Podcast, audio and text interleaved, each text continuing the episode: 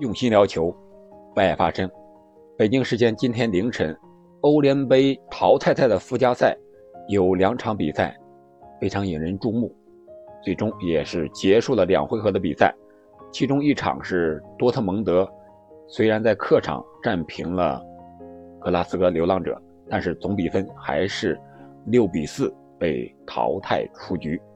而另一场比赛，巴塞罗那则在客场四比二。战胜了那不勒斯，在这个被称为欧洲马拉多纳德比的比赛中，以五比三的总比分淘汰了那不勒斯，最终进入了欧联杯的十六强。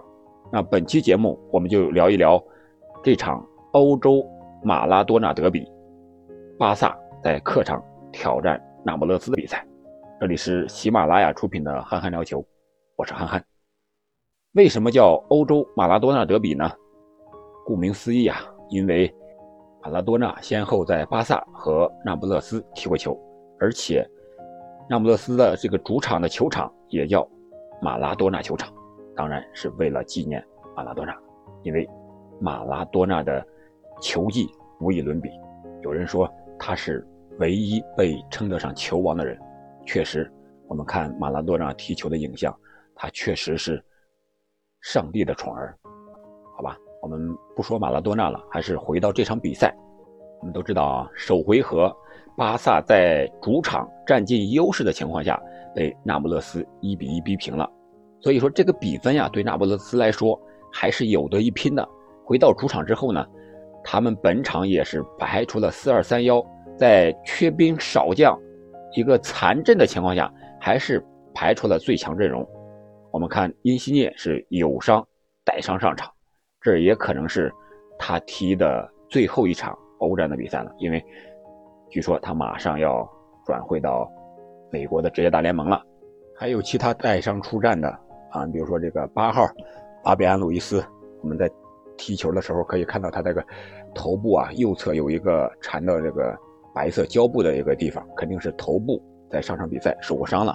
还有这个。黑色面具的面具侠，九号奥斯梅恩，这也是有伤在身的。而巴萨这边呢，则是兵强马壮，他们可以说是派上了他们最强的一个阵容。他们前场三叉戟呢是东窗刚刚转会而来的，你像这个左侧的是弗兰托雷斯，居中的是奥巴梅扬，在右面打边锋的是安德玛特劳雷，啊，这是。我觉得是目前在巴萨阵容中可以说是派得出的最强的一个前场的三叉戟了。奥巴梅扬状态不错，在上轮联赛中是刚刚上演了帽子戏法，而特拉奥雷呢已经送出了两次助攻，而小将弗兰托雷斯虽然是上一轮对那不勒斯有几脚必进球没进，但是状态也是不错，个人信心也是爆棚。我想哈维本场比赛还是给他机会，想让他再找找状态，再找找自信。我们再看三个中场，居中的是布教授布斯克斯，顶着两个小将，分别是佩德里和弗朗基德容。而在后防线上呢，是皮克回来了，皮克坐镇，然后搭配阿拉霍。而左边后卫呢，依然是阿尔巴这位老将，本赛季的状态是非常的出色，特别是近几轮，可以说是。进球的发源地，而右边后卫呢，则是小将德斯特，镇守球门的依然是特尔施特根。这个阵容对巴萨来说，我感觉是非常有把握的。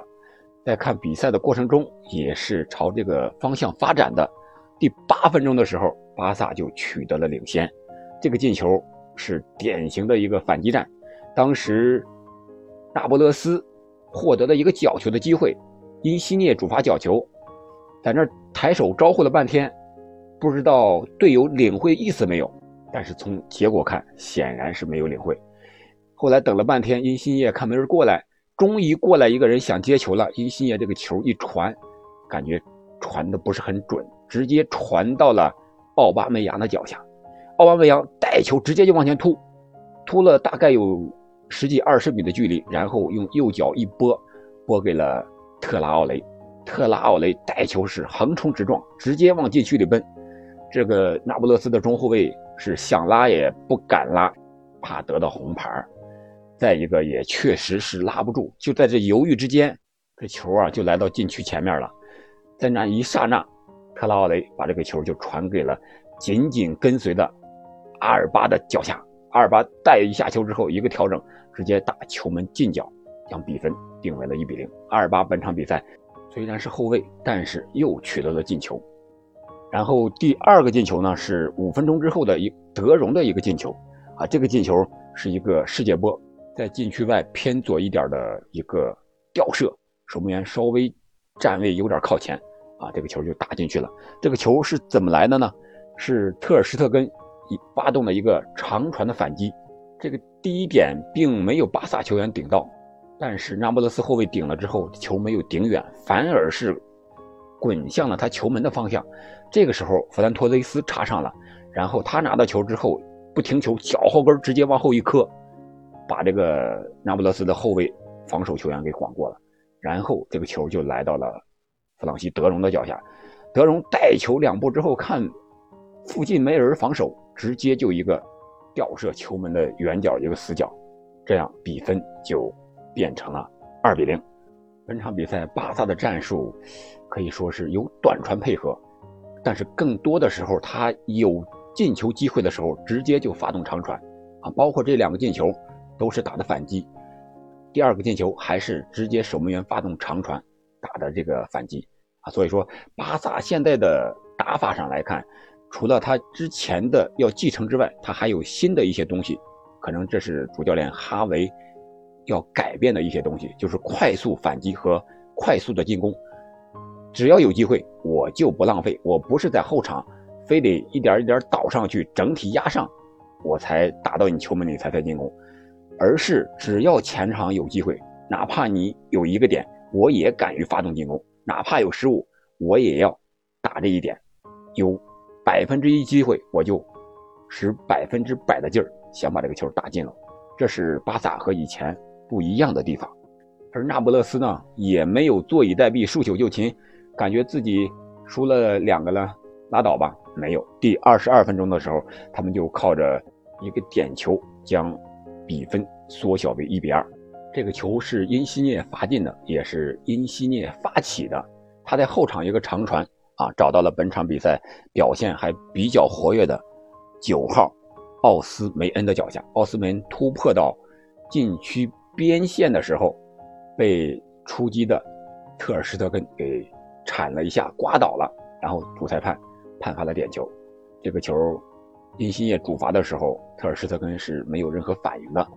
然后双方就进入了一个中场的拉锯战，互有攻守，但是都没有进球。比赛将要上半场快结束的时候，第四十四分钟，是巴萨获得了角球的机会。这个角球的第二点又被巴萨给抢到了。在弧顶附近的佩德里拿到这个球之后，直接分给了左侧的弗兰托雷斯。托雷斯晃过一下之后，又传给了后插上套上的阿尔巴。阿尔巴传球给禁区之内的皮克。皮克这个球处理的非常聪明，显示了皮前锋的水准。用右脚一停，然后左脚直接凌空抽射打球门的远角，让守门员没有办法碰到。最终上半场结束的时候，巴萨又将比分。扩大为三比一。下半场，那不勒斯积极进行调整，可以说是豁出去了，用前锋波利塔诺换下了一个后腰德姆，这样就将阵型由四二三幺换成了四幺四幺。但是这个阵型是非常冒险的，虽然开场十来分钟的时间，进攻上看似有一些起色，能够围绕巴萨的后场有一些进攻上的组合，但是。并没有取得实质性的效果，也就是进球，反而让巴萨打进了一个。这个还是本场比赛发挥最出色的特拉奥雷的助攻。当时他还是在禁区前沿右侧突破，突破之后，这次他没有走外线，而是切进了内线。切进内线之后呢，他将球传给了德容。这个时候，德容非常的聪明，轻轻一漏。晃过了跟防的那不勒斯的球员，然后埋伏在后点的奥巴梅扬直接右脚一个推射球门左上角，让守门员没有任何的办法，将比分扩大为了四比一。这个球一进啊，这场比赛也就失去了悬念，或者说上半场那个三比一的比分已经让比赛失去了悬念。但是那不勒斯还想放手一搏，事与愿违，又让巴萨打进了一个，这样双方在第六十分钟开始就有点调兵遣将，为接下来的各自的联赛做准备了。第六十二分钟的时候，加维换下了布斯克斯。然后第七十三分钟又开始双方的集中的调整，巴萨呢几乎都是对位的调整，他是用登贝莱换下了特拉奥雷，用尼克换下了佩德里，用吕克德容换下了奥巴梅扬，而小将弗兰托雷斯啊并没有在这个时候换下，哈维啊又让他多踢了十分钟，找找状态，找找自信。我想这也是哈维想重点培养的球员，也是哈维执教。情商比较高的地方，因为他在前两场比赛的时候，都是被球迷嘘的比较够呛了。对于一个小将来说，这个自信心肯定要受影响的啊。所以说，我想哈维还是想给他多一点时间，让他找一找状态，找回自信。第八十一分钟的时候，才把弗兰托雷斯换下场。换完人之后呢，虽然在场面上感觉。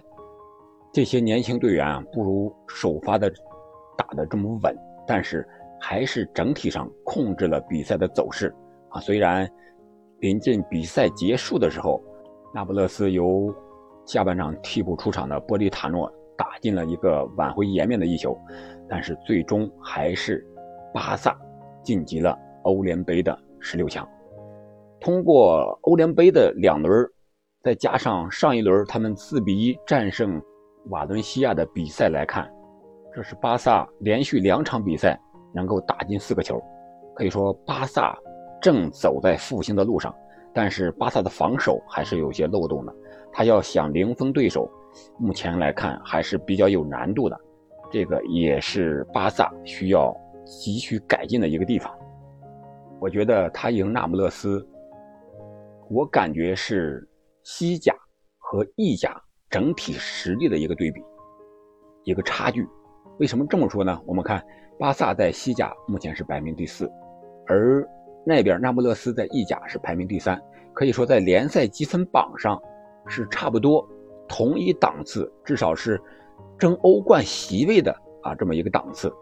但是从两个队直接交锋的差距来看，这就是西甲和意甲目前整体水平的一个差距。意甲我们知道，他现在有些没落。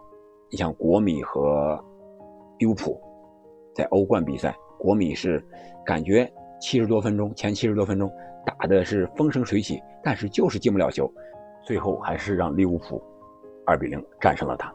包括 AC 米兰在欧冠小组赛也是被利物浦给双杀了。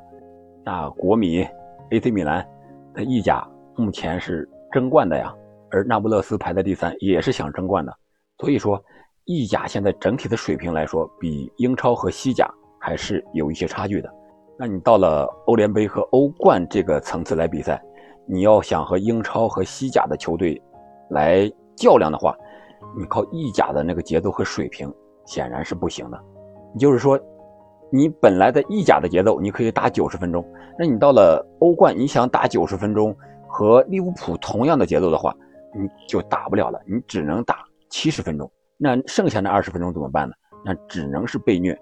所以我说，这个不是某支球队的问题，是整个联赛整体的问题。只有整个联赛整体的水平提高了，他到欧战上才更有战斗力。正是中国的所谓的古话所说的，环境很重要，近朱者赤，近墨者黑。还有什么？跟优秀的人在一起，你也会变得优秀啊。就是一个道理。好了，本期节目我们就聊到这里。我们期待巴萨在欧联杯的更好的表现。我们下期再见。